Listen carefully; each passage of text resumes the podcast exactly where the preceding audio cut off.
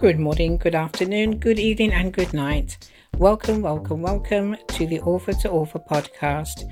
I am your host, Pamela R. Haynes, award winning author of two books called Loving the Brothers and Loving the Sisters. I interview independently published and traditionally published authors from around the globe. The Author to Author podcast is available on 20 streaming platforms and six radio stations, namely East London Radio Mixcloud, Pam Tango Radio, UK246.com, Chalk Hill Community Radio, LWR Talk Radio, and The Sounds of My Life radio stations. This podcast is sponsored by Dalgety Herbal Teas. Use the discount code A2AS6 for 10% off your next Dalgety tea order. In this week's episode, I interviewed one of my sheroes. She is a prolific writer and an award winning author of four books. Let's fly across the Atlantic Ocean and jump into her interview now. See you on the other side. Hello and good morning, um, Callie. How are you? Morning. I'm doing well. How are you? I'm very well, thank you.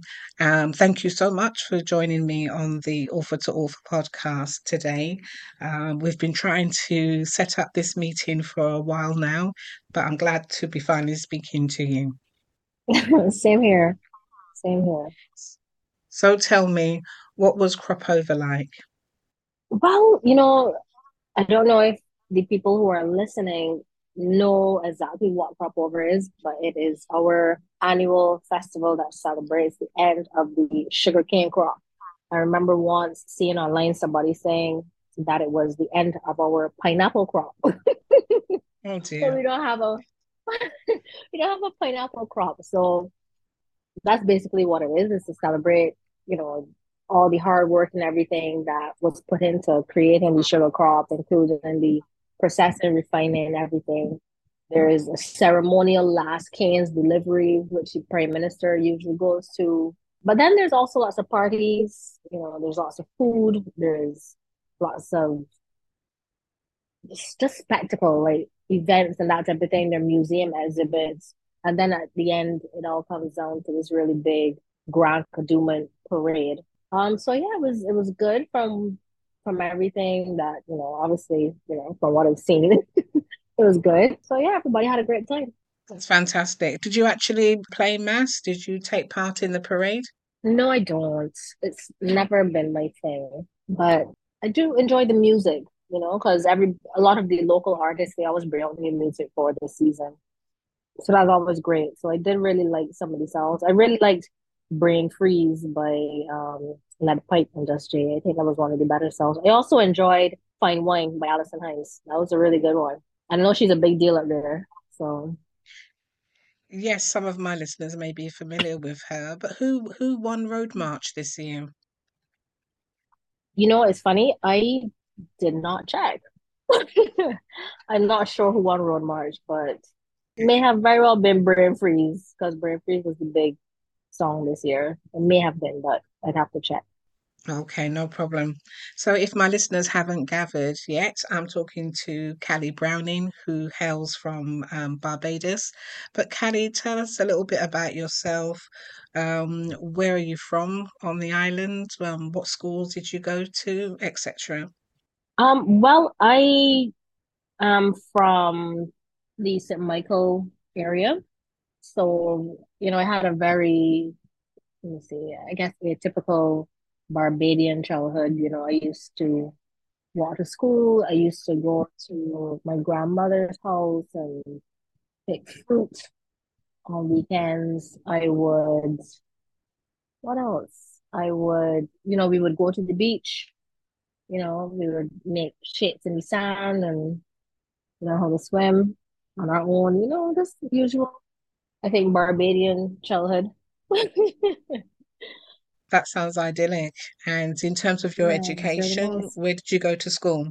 Well, I have done a lot of online courses. So that's really the, the bulk of where I've done my, my more formal education.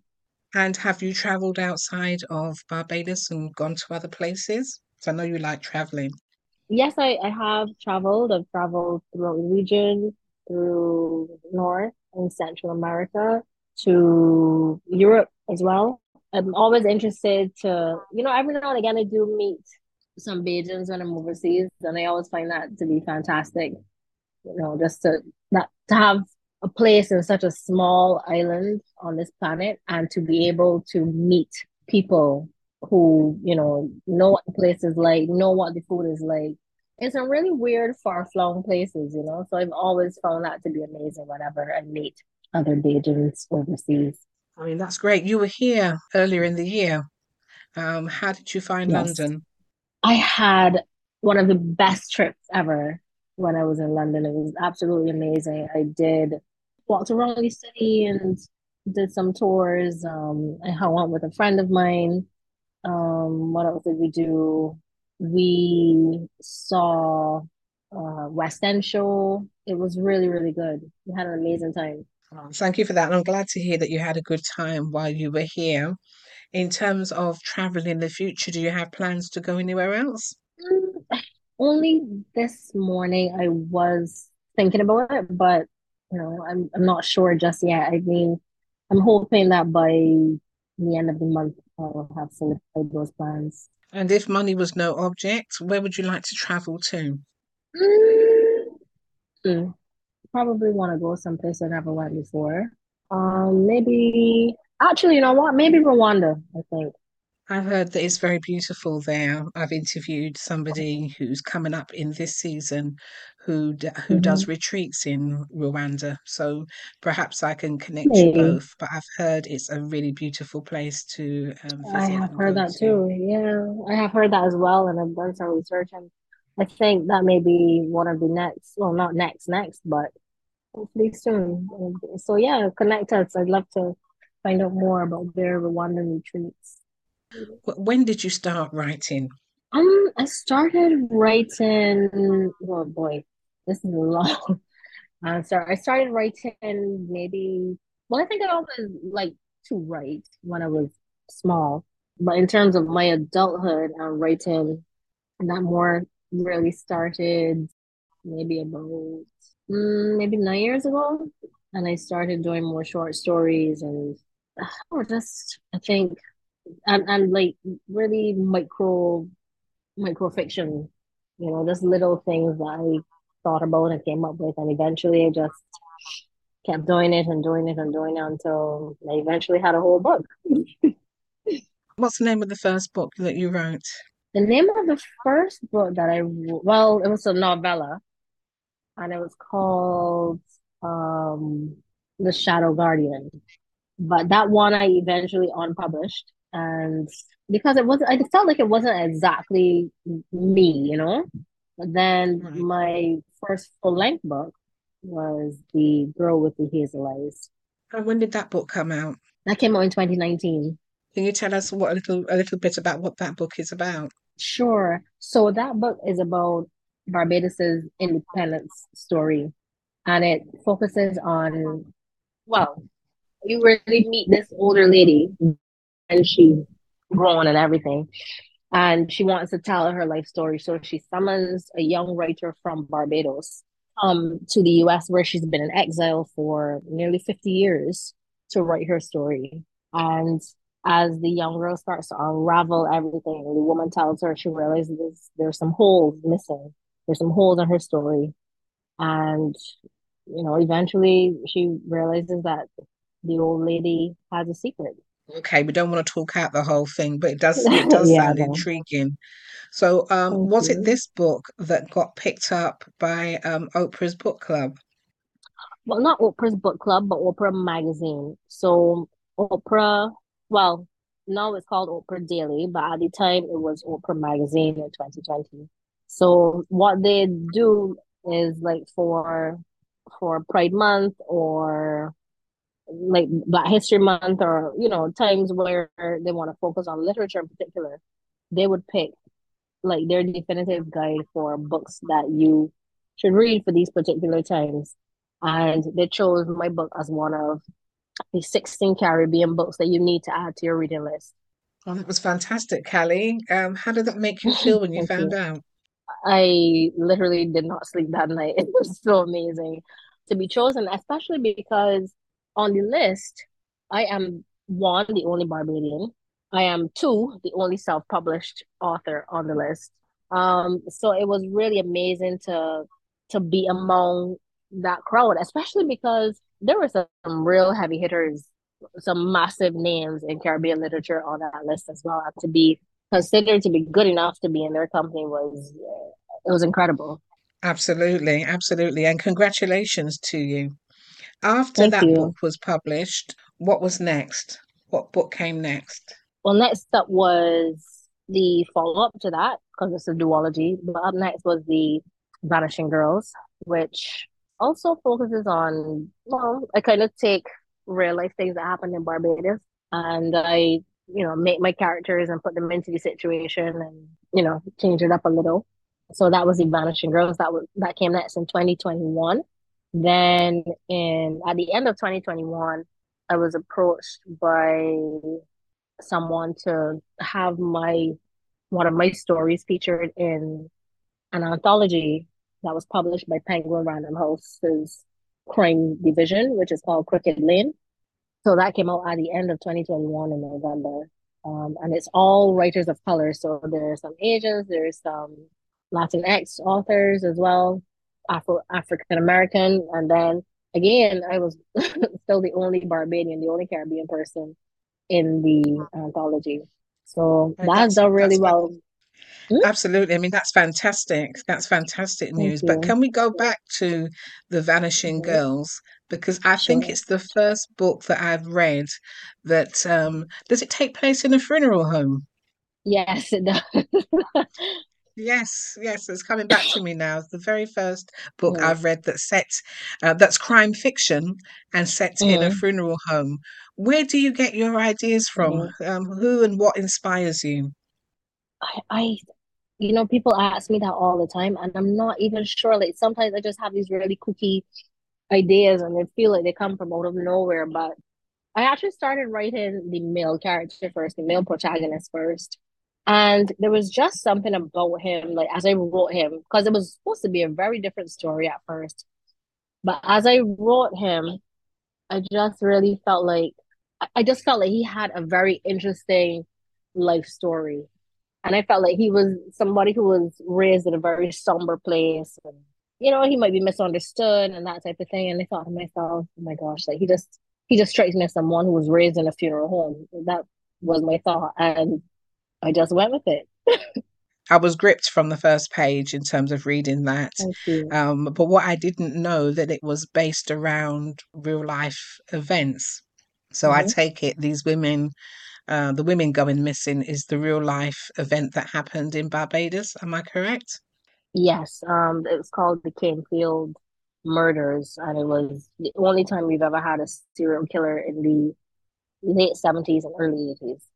Oh, wow, wow. And you're able to tie that into a fictional story. Um, but tell me, do you use real places in Barbados?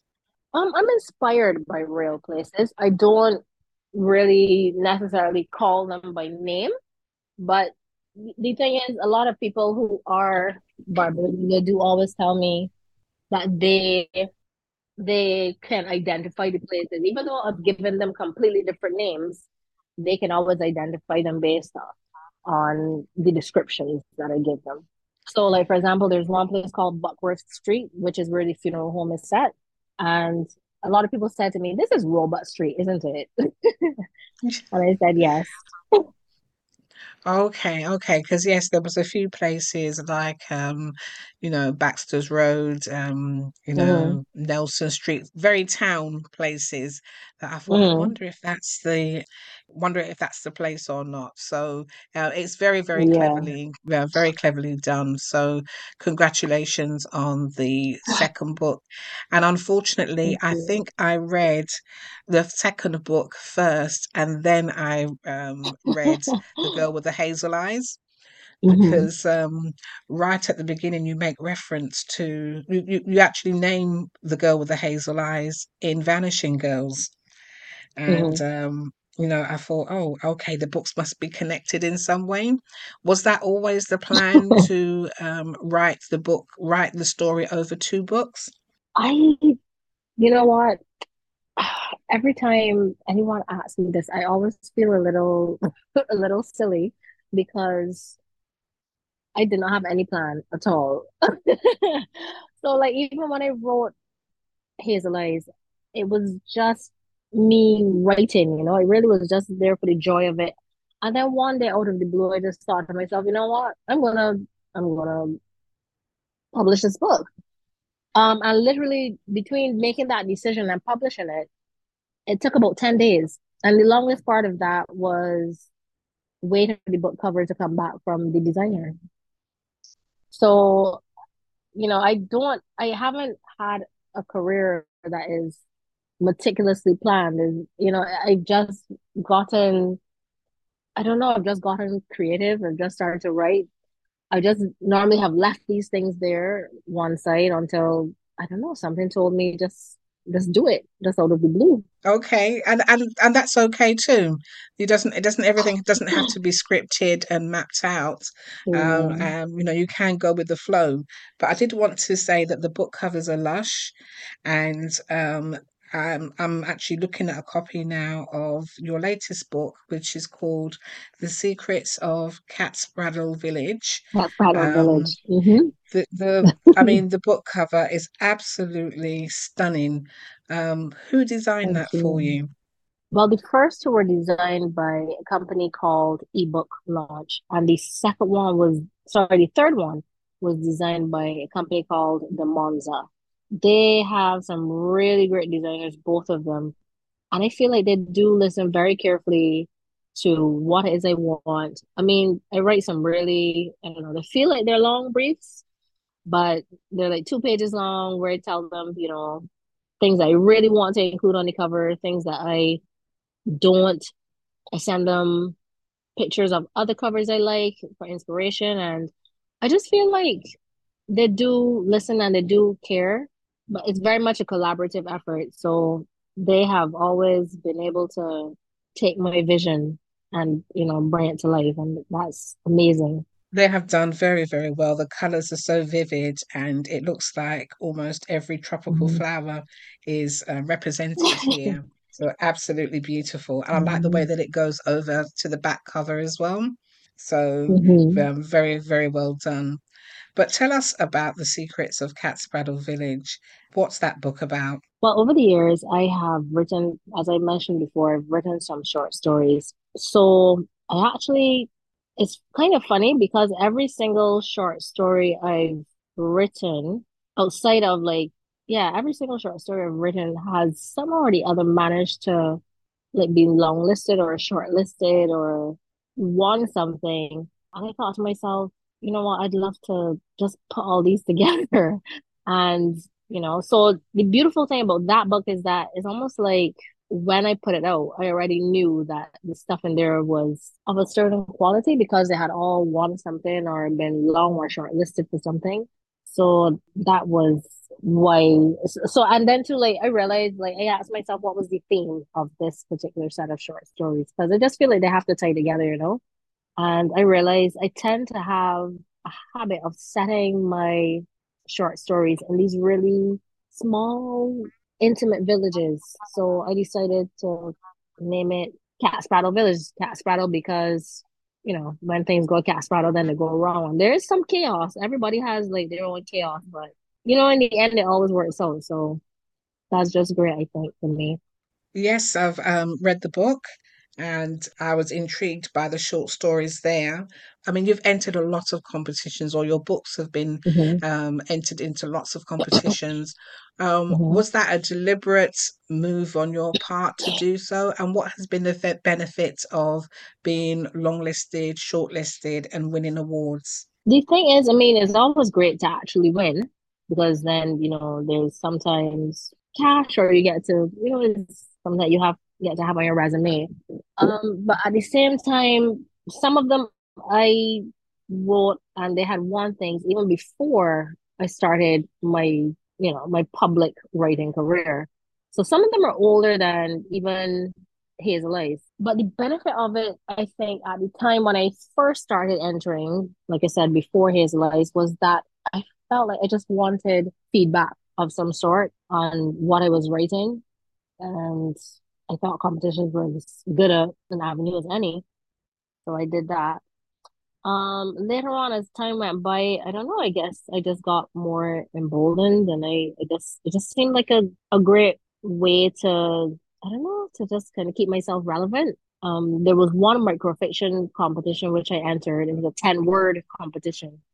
And that one I actually won like ten thousand dollars in prizes. And that's why I actually worked with the Monsters to do, to do the cover for Catsbraddle Village because I had won the cover design prize. So that was one of the packages that I got inside the ten thousand dollar suite of prizes. So yeah, that's one of the benefits in entering competitions that it can really help you along your writing journey if you win great stuff like that. I really like what you're saying because it's re- really lovely to have feedback from um, judges in the region and judges mm-hmm. overseas. Even if you don't win, mm-hmm. they will provide you with feedback on your work. Yeah, it adds a bit mm-hmm. of kudos to what you do, as you say, as a mm-hmm. um, a, a, writer, and the benefits of um, winning, you know, prize money to fund other projects and your other mm-hmm. writing. I think is um, you know absolutely fantastic. But tell me about the role of the cultural foundation um, in Barbados. How have they been able to support you with your work? They have actually been great to me so far. So, how have they helped me? They helped me in a few different ways. One of the things, one of the first things they did last year was I was invited to a retreat in Europe to do some writing. And I thought to myself, okay, well, that sounds great. And the person literally said to me, I didn't ask, I didn't say money was an issue or anything. They just said to me, Don't worry, I've reached out to your cultural ministry and they're going to help. I was like, huh? Right, and that's wonderful. The, yeah, so the the NCF did send me to a retreat overseas to hone my writing and to do some networking with some really big names in British publishing. So that was amazing they have also sponsored that honestly they do so much great work. They do so much great work. They had a free course which they had opened up for barbadians about voice acting for audiobooks. So i went to that because i was looking at the time to release Catsbraddle village and i always wanted to do an audiobook. So they had people in there giving us one-on-one feedback giving us tips and tricks for how to get through the voice acting world for audiobooks. And then they also said, and we'll also give you guys like some studio time so that you can record audiobooks if you want. So that's how I managed to get my audiobook done. They gave me the studio time and the engineering time as well. So that was really, really great to be able to produce that audiobook it was just amazing, really. I'm very, very grateful for their help. That's wonderful, Callie. Did you narrate the audiobook? I did. So I had some help from someone I know who works with audio engineering, and they helped me to work on my diction and my dialect at the same time because it's not just straight English. You know, you want it to still have a Barbadian flavor, but still also to be understandable to an international market. So it actually is much harder than it might sound. If I was just reading, you know, straight English, it would have been much easier, but you know, you still wanted to have that flavor. So it was amazing. It was good. And I really loved the process. It was very long. it was very long, but it was lots of fun in the end. Oh, that's fantastic. I was going to ask you, how long did the whole process take? Long. Well, the good thing about this particular book was that because all of these stories were already done, you know, it was really just to package them, format them, etc. Um, the audiobook part was the only thing I had to start from scratch. And I spent the audiobook is about an hour and a half long. And I spent about four hours recording it. Right. So a lot more time recording than the actual length of it is. And then after that, we spent maybe, I want to say maybe about 20 hours editing. Yeah, it Oh takes a while. Oh wow. Yeah, Yes, yes. And that's just a short that's just a short book. it's a Um, very so short book. yes. Yeah. Yeah, yeah. So a lot goes in to producing an audio book of an hour, hour and a half. So yeah, I get that. Yeah. Um, Yeah, because it's, I, it's I wanted to make sure it was perfect. Oh, absolutely. And I, and I get the bit about the Barbadian accent and the dialect and making sure that it's on, you know, on point, yet transferable to a global audience so they can also enjoy the book as well. Is it something that you're likely to do again? Is this the way that you're going now in terms of producing books and also audiobooks? Um, you know, I have said to anyone who asks, I am not sure I will torture myself like that again, but I also said that when I finished writing and self-publishing my first book. So all I have gleaned from my actions is that I'm a glutton for punishment. Hmm. So I will probably say no, but then knowing me, I probably will. Oh no, that no, that's funny, and um, I can totally relate because when you're going through it, you think to yourself, "Why am I doing this? Why am hmm I putting myself through this?" But when you see the fruits of your Yes. labor at the end of it, and hmm your book is published, and you can hold it into in your hands, I mean, you made a big hmm fanfare out of when you published The Secrets of cat's Catsbraddle Village. It came in a hmm beautiful presentation box with other bits and pieces. Why did hmm you do that? I I don't think you did that with the other two books. Yeah, I didn't do that with the other two, and it was primarily because because I have budgets for my book launches because, as I said before, I'm self-published. So, of course, you know, you can't break the bank. And the reason why was because I had won all of those other great prizes. I had won a formatting prize. I had gotten help from the local cultural agency to do the audiobook. I won the book cover prize, you know, so because of those things, I did have a little bit more the, the budget that I normally would have added, allocated to a book launch, I suddenly still had it. So I decided, you know what, this is something I always wanted to do. I always wanted like this really cool limited edition box. So now that the money's actually there to do it, I want to do it. So that was really just something that I felt really strongly. And, you know, I very much felt that art is not is not meant to be something for selfish reasons. And over the years, I've realized how important it is for people in the region to see and to hear themselves. And you have no idea what it meant to me for so many people to say, you know what, I've always wanted a book box, but the cost is so prohibitive, or the books aren't something that I want to read. And this is my first book box. You know, and it felt amazing to be able to to be a part of that for so many people. So many Bajans and Tahitians and Trinidad, Jamaicans, and people in the diaspora. It just meant so much to me to be able to to do that. Truly, It all looked really beautiful um, online. So, congratulations on the limited edition. But if we can go back a bit, you've now got three books out and you have an anthology. Why did you self-publish, and why is it that you um, haven't gone, you know, for the big five, you know, publishers that are out there and published with them? Well, when I first started, I, you know, it's funny, but I didn't even think about it.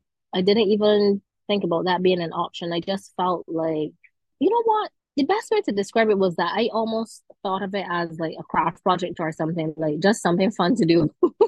Um, so I don't think I thought of it, like I said, in a serious way, which I alluded to before. I didn't plan it. I didn't, you know, I didn't put enough thought into it. I can see now at the time I've just gotten lucky, but I have been thinking about it more and I have been getting some stuff ready to start looking for an agent. So I do want, a part of that too was also figuring out what sort of author I wanted to be because you know you know you still have to have your genre and I haven't really stuck to a genre very, much since I've started. So yeah all of that I've I've been thinking about and figuring out and just trying to get some stuff ready. So I can start looking for an agent so yeah that's the next step Yeah, it feels like a natural step because your name is already known.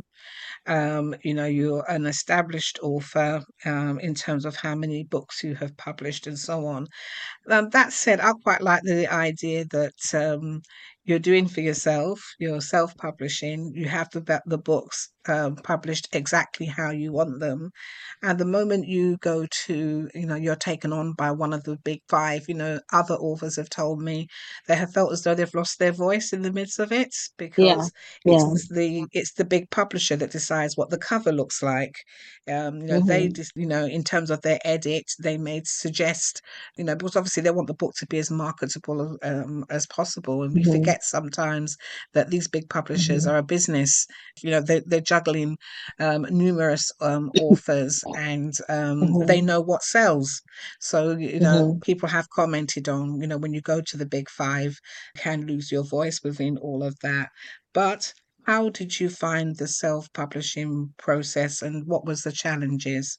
Self publishing, it is about six full time jobs. So you are a writer, you are an editor, you are a publisher because even if you outsource these things the reality is that you still have to check behind these people and make sure it's to your liking. You are a typesetter you are a creative director. You are a marketer. You are a salesperson.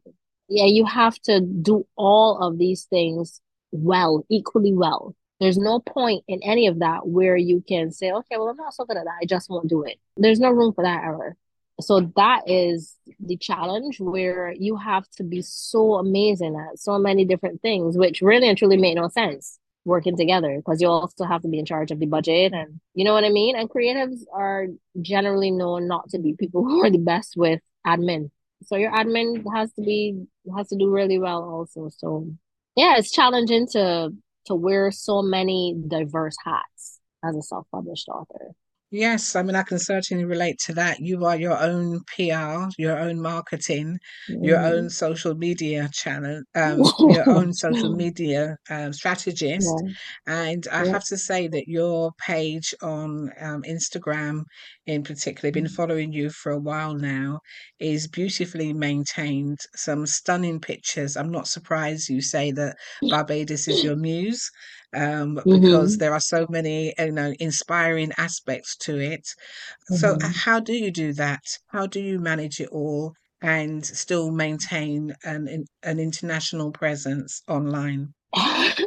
It's not easy. And to be honest, sometimes I just have to step back a little bit. And I find I have to compartmentalize. So when I'm writing, I'm writing. When I'm, you know, publishing, I'm publishing and all the other things that come with it. So I find I can't write and publish at the same time. So I find the writing suffers a little when I have a launch to do. Sorry, it doesn't suffer a little, it just doesn't exist.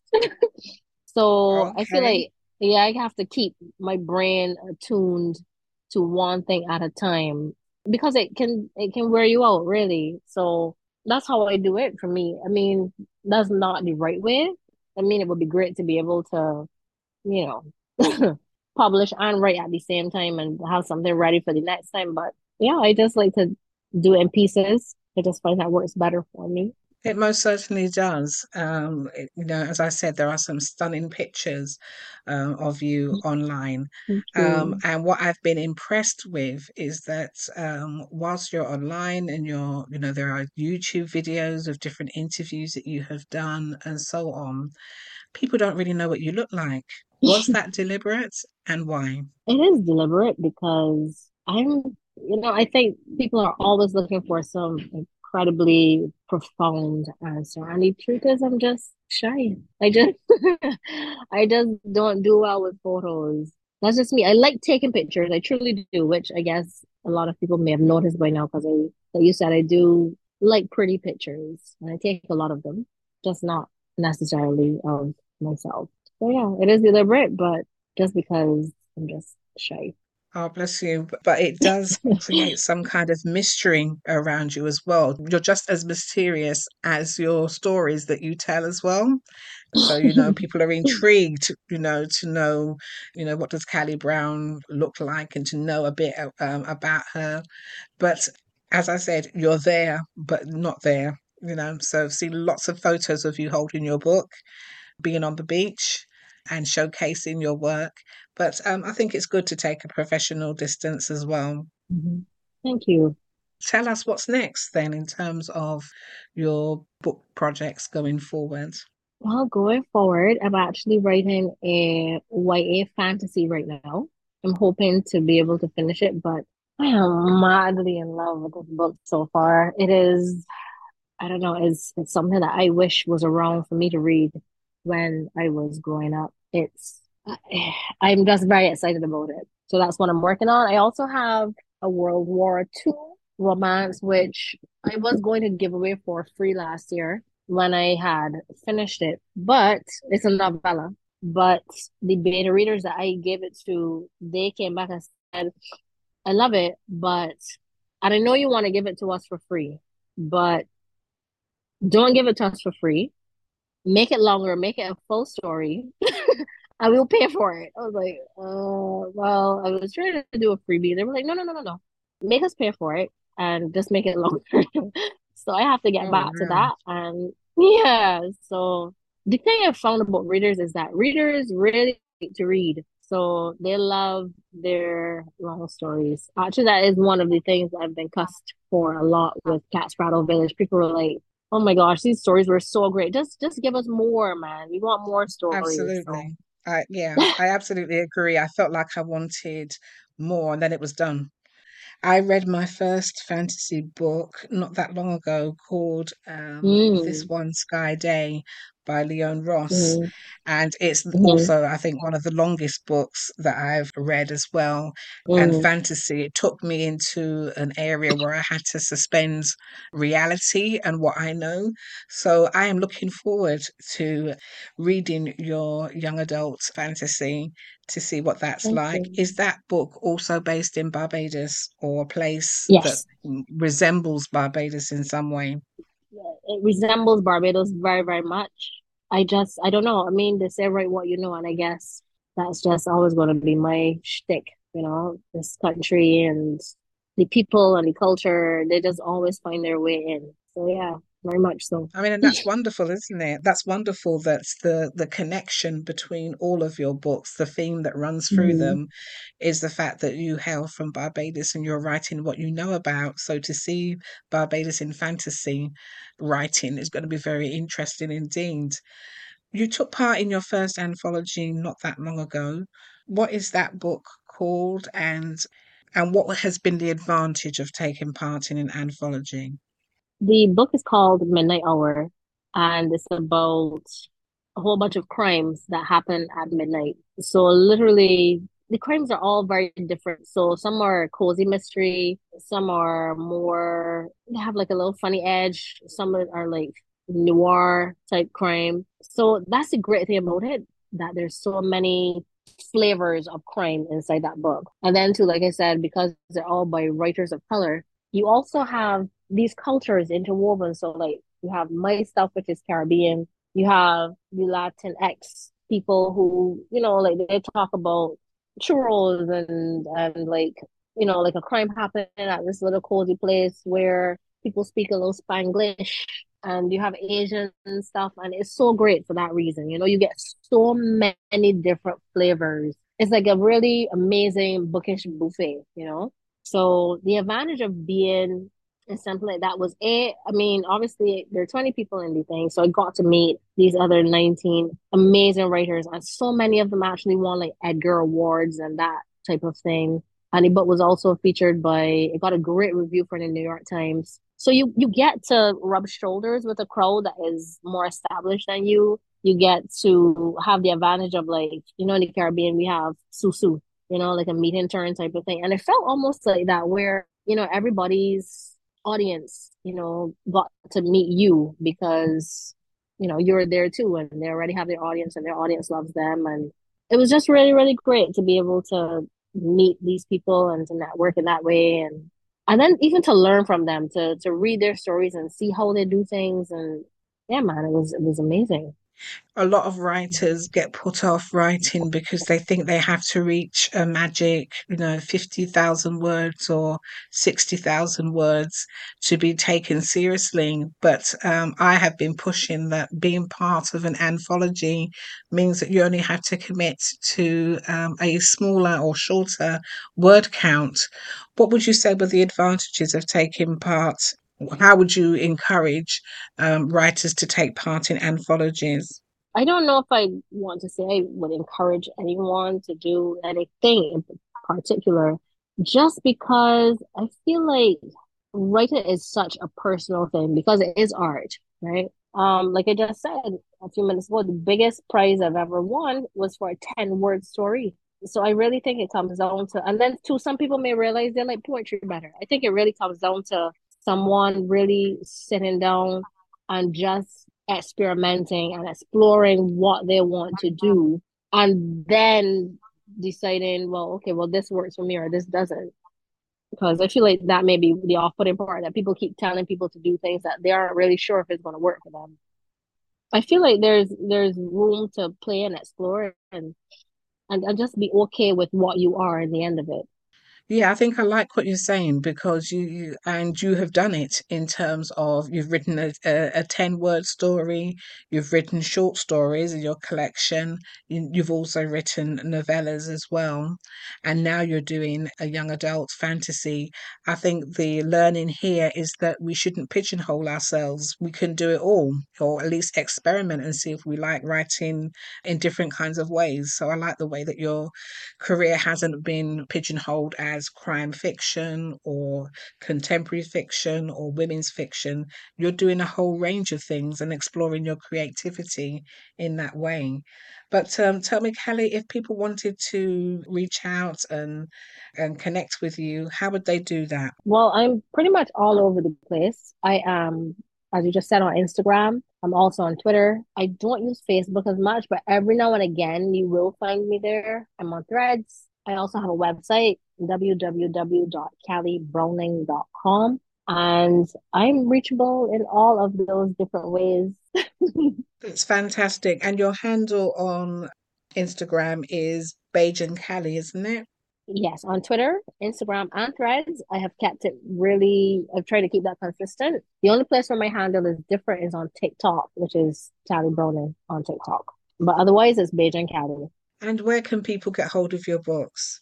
Well, if they want, they can also go on, like I said, my website. That's where you can see where to find them all over each of them. But in general, you can find them on Amazon, BarnesandNobles.com. You can find them at Waterstones online. You can find them at I think Target and Kobo. You can find them all over the place.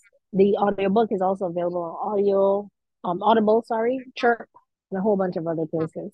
That's fantastic. So basically, where all good books are are sold, yes, um, yes. they can find your book. Yeah. How are you mm-hmm. going to spend the rest of the day? I actually um have my setup there. As soon as I get off with you, I'm going to go and do some writing. I didn't do any yesterday, but I, yeah, today's the day. That's fantastic. That's fantastic. Caddy, thank you for spending this hour with me. I really appreciate that. And I wish you all the best in your future endeavors. Thank you. It's been wonderful. It was so nice to finally have a chance to chat with you.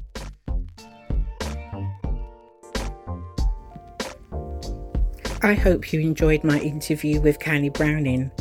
It is competition time now. Were you listening carefully? In her book, The Vanishing Girls, where is the book set? Is it A, a children's home, B, a funeral home, or see at Callie's home. Taking part couldn't be easier. Contact me on Instagram at Loving the Author by this Friday to win a free download of her new book, The Secrets of Catsbraddle Village. Good luck, and I'll see you next time. Bye for now.